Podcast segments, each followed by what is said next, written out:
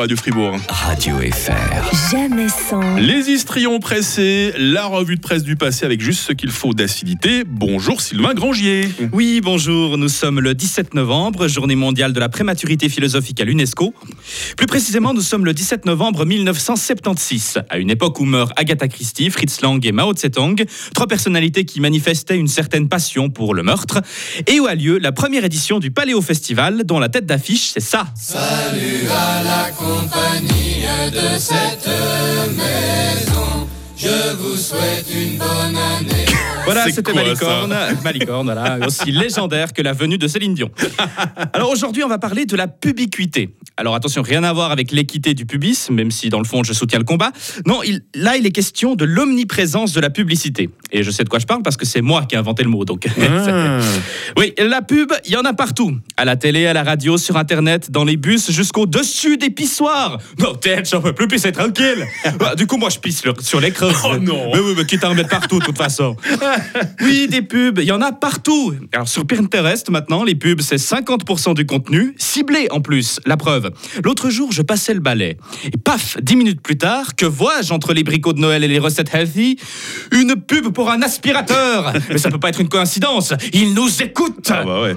et c'est pas prêt de s'arranger. Mark Zuckerberg veut mettre de la pub sur WhatsApp. Mais moi, je comprends les complotistes qui croient que c'est un reptilien quand il se comporte comme un dragon couché sur son tas d'or. Même son de cloche chez YouTube. Voilà qu'il chasse les bloqueurs de publicité.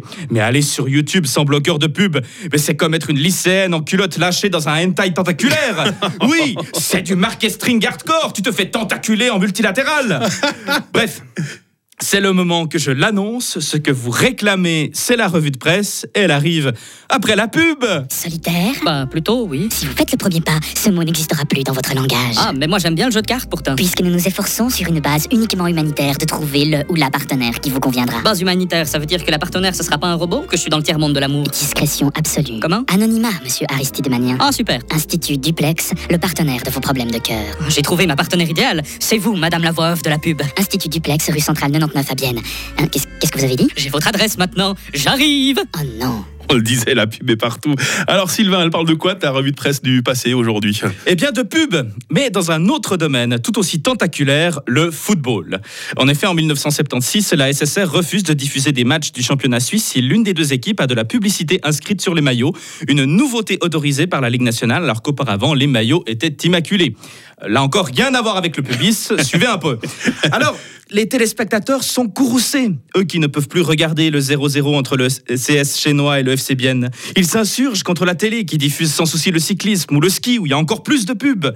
La Ligue de son côté se frotte les mains, elle a détourné la colère sur la SSR, elle touche beaucoup plus d'argent avec la publicité que sur les droits TV et en plus ça fera venir le monde directement au stade. Comment? Le monde du football, une mafia corrompue par le pognon? Non. Non, impossible. Non, non. Impossible. Ça se saurait. Mais il est comme ça, le téléspectateur. Il s'attaque à la SSR, trouvant que 335 francs de redevance par année, c'est beaucoup trop cher, alors qu'il paye le double par mois aux assurances maladie, contre lesquelles il est beaucoup plus timide.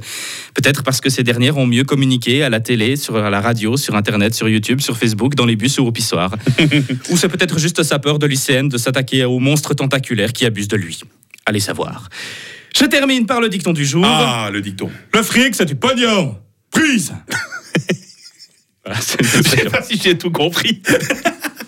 Merci Sylvain Grangier. Avec plaisir. Passe un bon week-end.